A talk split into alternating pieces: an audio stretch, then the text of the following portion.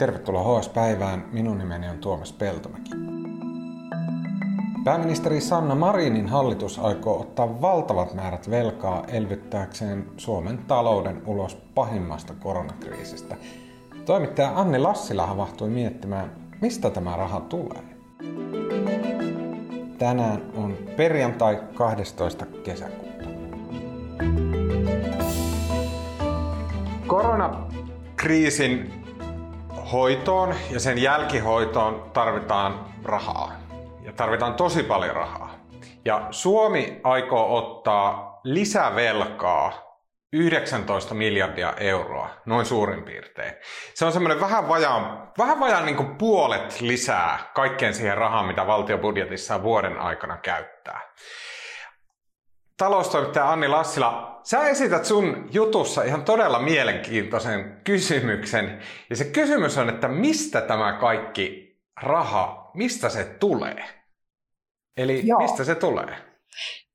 Ensinnäkin tuo 19 miljardia, se on vasta alkua. Voi olla, että, että valtio ottaa vielä paljon enemmänkin lisävelkaa. On jopa heitetty, että 30 miljardia voisi olla se loppusumma. Se on todella paljon, jos ottaa huomioon, että Suomen valtiolla nyt on 106 miljardia. Se olisi niin kuin kolmasosa lisää siihen.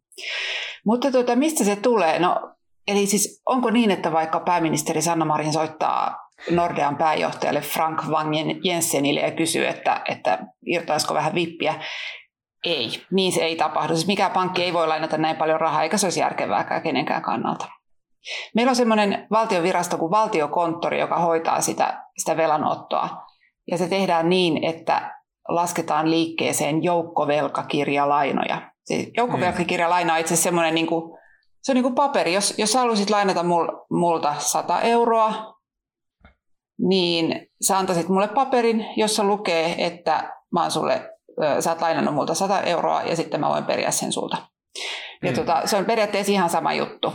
Eli Suomen valtio laskee liikkeeseen papereita, jossa lukee, että, että minä lainaan nyt sinulta kolme miljardia ja sitten se sijoittaja antaa sen rahan ja sille sijoittajalle jää se paperi. Ja sitten kymmenen mm. vuoden kuluttua se sijoittaja voi periä Suomen valtiolta sen kolme miljardia. Ja sillä väliajalla saa sitten Suomen korkoa. valtiolta korkoa. Okay. Jos, jos Suomen valtio maksaisi korkoa. Tällä hetkellä Suomen valtio ei, ei, ei juurikaan joudu maksamaan korkoa. Korko, korot on niin matalia. Kaksi tyhmää kysymystä. Ensinnäkin, mm. pystyisinkö mä vaan laittamaan tämmöistä joukko velkakirjaa liikkeelle, että antaako mulle kaikki rahaa, mä maksan teille kymmenen vuotta tästä takas.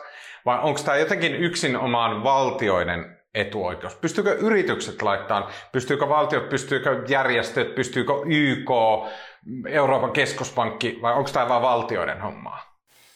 Siis tämä valtioiden ja yritysten homma. Että kyllä, kyllä isot yritykset laskee liikkeeseen näitä, että se tehdään käytännössä pankkien kautta ja tämän valtionkin lainan laskee liikkeeseen käytännössä kansainväliset suuret pankit.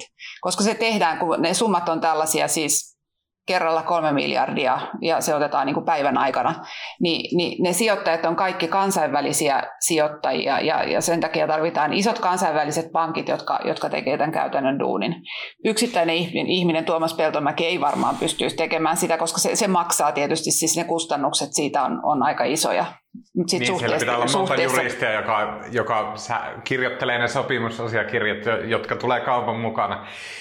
Kyllä. Onko siis sillä tavalla, että sitten kun Suomi äh, laskee näitä joukko, joukkovelkakirjoja liikenteeseen, niin voinko minä siinä vaiheessa sitten nostaa kättä, että hei mä haluaisin ostaa noi, noita kympillä? Itse asiassa Suomessakin aikanaan se oli mahdollista. Kansalaisille myytiin näitä niin kuin obligaatioita, jotka oli siis ihan samoja asioita kuin tota, joukkovelkakirjalainat. Mutta Suomen valtio ei ole, ei ole tätä tehnyt, koska se on aika tehotonta ja hankalaa näin. Ja sit me saa, siis Suomen valtio saa niin helposti rahaa muualtakin. Mutta esimerkiksi Italiassa niin niitä myydään edelleen paljon kansalaisille.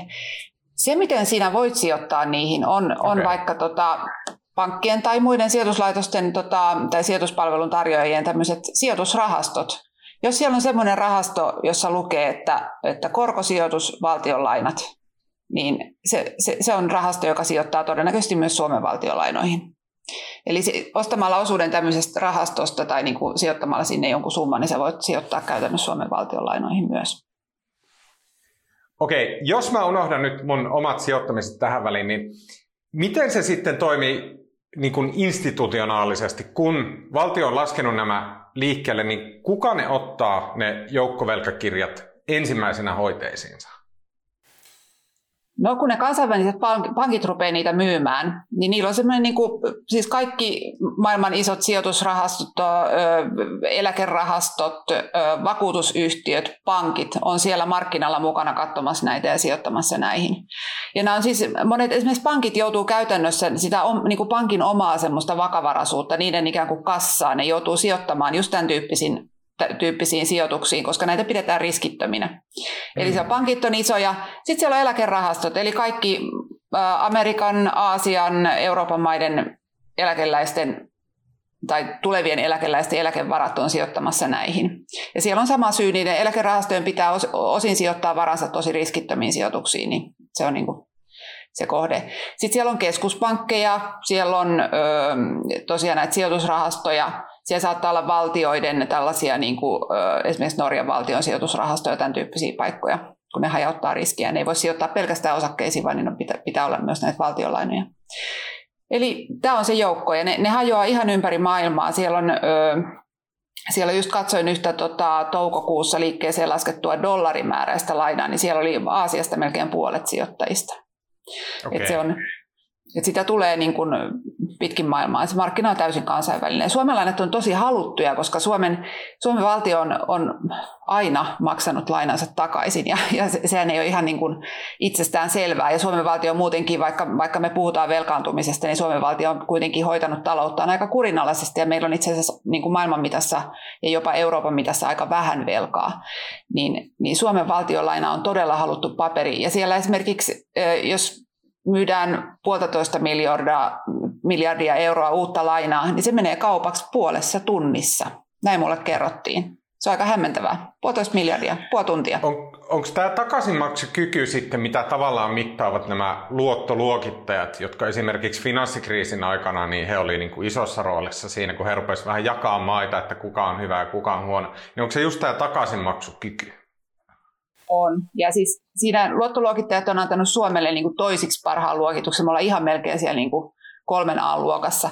Niin tota, se, siihen liittyy paljon meidän niin kuin harjoittama, hallituksen harjoittama talouspolitiikka. Käytetäänkö me koko ajan enemmän rahaa kuin mitä me pystytään keräämään veroja. Ylipäätään niin kuin talouskasvu, työttömyys, kaikki tämän tyyppiset asiat, niin ne, ne arvioi sitä kautta, että kuinka kestävää Suomen taloudenpito on ja kuinka todennäköisesti Suomi pystyy lainansa takaisin joskus maksamaan vaikka niitä okay. todellisuudessa ei ehkä sitten maksetakaan. Miten se sitten menee, jos me nyt vähän saa kerrata, koska nämä välistä on vähän abstrakteja nämä talouden isot mekanismit. Miten se menee? Valtio laskee liikkeelle papereita, jossa sanotaan, että minä, Suomi, olen lainannut sinulta kolme miljardia euroa, maksan sen takaisin kymmenessä vuodessa ja väliajan saat minulta korkoa. Sitten sen paperin ottaa joku iso pankkiliike joka taas välittää sen eteenpäin vaikka kiinalaisille eläkerahastoille, eli niin kuin tämmöisille lafkoille, joilla on sisällä paljon kiinalaisten eläkerahoja. Menikö suurin piirtein oikein? Kyllä. Missä välissä esim. semmoiset niin kuin Euroopan keskuspankki tulee mukaan niin kuin tämän koronakriisin hoitamisessa? Mitä roolia he näyttelee? Joo, siis ylipäätään sitten, sit kun tämä on vaikka niin kuin vaikka sinä tai minä ollaan nyt ostettu sitten se, se tota Suomen valtion lainapaperi, jos me oltaisiin iso eläkerahasto, me voidaan myydä se eteenpäin. Ja se, tota, jos, jos se nyt on vaikka 100 euron lainaa, niin periaatteessa mä voin myydä sen 100 eurolla eteenpäin. Käytännössä siihen, jos, jos korot on sillä välin muuttunut, jos käsitys Suomen valtion niin kuin maksukyvystä on muuttunut, niin sen lainahinta voi nousta tai laskea. Se on ihan samanlainen niin kuin arvopaperi sen jälkeen markkinoilla kuin vaikka osakkeet. Siinä vaan niin kuin taustalla on se, että sä tiedät, että sä tulet saamaan siitä eräpäivänä 100 euroa Suomen valtiolta. Ja näitä sitten, toi Euroopan keskuspankki on päättänyt niin kuin tukea voimakkaasti Euroopan valtioiden talouksia ja, ja tota, lainanottokykyä. Ja kun siellä on valtioita, kuten Italia esimerkiksi ja Kreikka aikaisemmin ja, ja edelleenkin, joiden korot tuppaa nousemaan liian korkeaksi, niin voi olla vaikeuksia rahoittaa valtiota, niin EKP on sanonut, että he, he ostaa valtionlainoja tosi paljon nyt mä en ihan muista sitä loppusummaa, mutta se on jotain aivan käsittämätöntä määrää, tuhat miljardia, jolla ne ostelee ainakin. Ja, tota, ja sitä kautta ne ostaa myös Suomen valtion velkakirjoja. Itse asiassa Suomen nykyisestä velasta melkein kolmas osa on Euroopan keskuspankin ja, ja sitten siihen järjestelmään kuuluvan Suomen pankin taseessa. Eli siis kun ensin muut nämä eläkerahastot ja rahastot ja pankit ja vakuutusyhtiöt on ikään kuin merkinneet tämän Suomen velan, niin sen jälkeen aika iso osa siitä on myyty Euroopan keskuspankille. Ja se okay. tietysti omiaan on, on laskemaan niin kuin sitä Suomen valtiolainan korkoa, joka on nyt siellä nollan tuntumassa. Sitten mulla on jatkokysymys. No. Mistä Euroopan keskuspankki saa rahansa? Euroopan keskuspankki, niin kuin kaikki keskuspankit, voi painaa rahaa.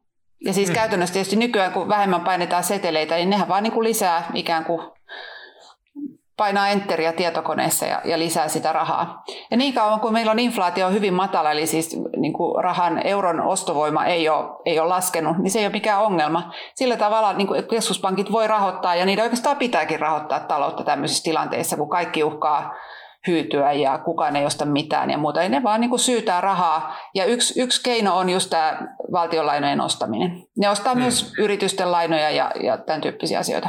Sitä kautta niin kuin voitelevat rahoitusmarkkinoita.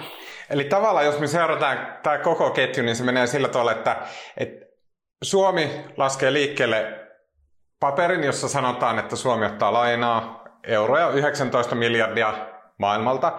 Ja sitten tämä paperi päätyy isoille pankeille, josta se päätyy vaikka eläkefirmoihin. Ja sitten ne, mitä jää jäljelle, niin Euroopan keskuspankki ottaa ja sille vaan keksii rahaa, jolla ne kuitataan pois. Just näin. Näin yksinkertaista se on. Voiko mekin voitaisiin tehdä näin? Mutta itse asiassa... kuulostaa tuolla niinku mm. ylätasolla jotenkin todella ihanan yksinkertaiselta. Niin, mutta sitten tavallaan siellä voi ajatella, että osa tästä rahasta oikeastaan niin päätyykin meille. Että jos, jos ajattelee, että Suomen valtio ottaa hirveästi lainaa, Euroopan keskuspankki sitä sitten ikään kuin mutkan kautta rahoittaa, niin kyllähän se niin kuin, sillä ostetaan meille hyvinvointipalveluja ja, ja, ja, ja kaikenlaista, ja se, niin kuin, se luo kysyntää meidän talouteen, joka ehkä niin kuin vaikuttaa meidän työllisyyteen ja, ja tämmöisiä asioita, jotka tuo kaikille hyvää. Okei, äh, taloustoimittaja Anni Lassila, kiitos oikein paljon. Kiitos Tuomas.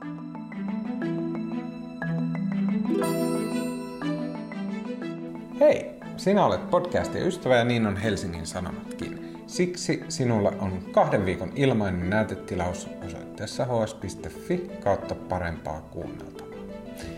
Okei, äänen ja sosiaalisen median striimin meille tekee Kristiina Marttinen. Minun nimeni on Tuomas Peltomäki. Minut löytää sosiaalisesta mediasta at Tuomas Peltomäki ja saa sen lisäksi kiinni sähköpostilla at hs.fi. Kiitos.